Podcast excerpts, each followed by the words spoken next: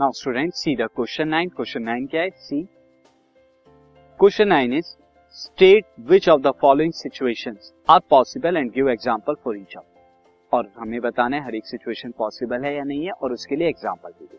सी first वाला हमारा क्या है? First situation is an object with a constant acceleration constant acceleration with zero velocity और ज़ीरो वेलोसिटी यानी वेलोसिटी ज़ीरो और कांस्टेंट एक्सेलरेशन क्या ऐसा पॉसिबल हो सकता है? So student this is not possible ये पॉसिबल नहीं हो सकता।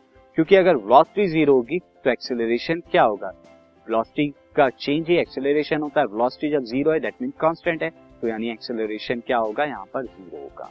Since in order to have constant acceleration there must be change in velocity और यहाँ पर तो वेलोसिटी ज़ीरो है no change in velocity so there is no acceleration ऐसी कोई सिचुएशन अगर हम यहाँ पर सेकंड देखें an object moving in a certain direction एक ऑब्जेक्ट सर्टेन डायरेक्शन में मूव करती है with an acceleration in the perpendicular direction और जिसका एक्सेलरेशन क्या है? परपेंडिकुलर डायरेक्शन तो क्या ऐसा पॉसिबल हो सकता है? बिल्कुल पॉसिबल हो सकता है student when a stone tied a string whirled in a circular path जब आप एक स्टोन को आप क्या करते हैं?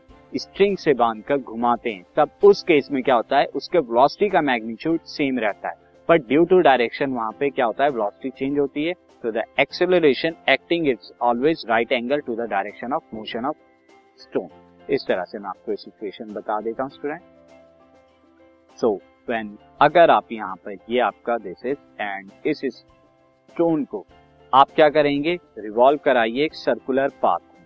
आप रिवॉल्व कराएँगे सर्कुलर पाथ में लाइक like दिस ये आपका स्ट्रिंग एंड ये आपका स्टोन हो।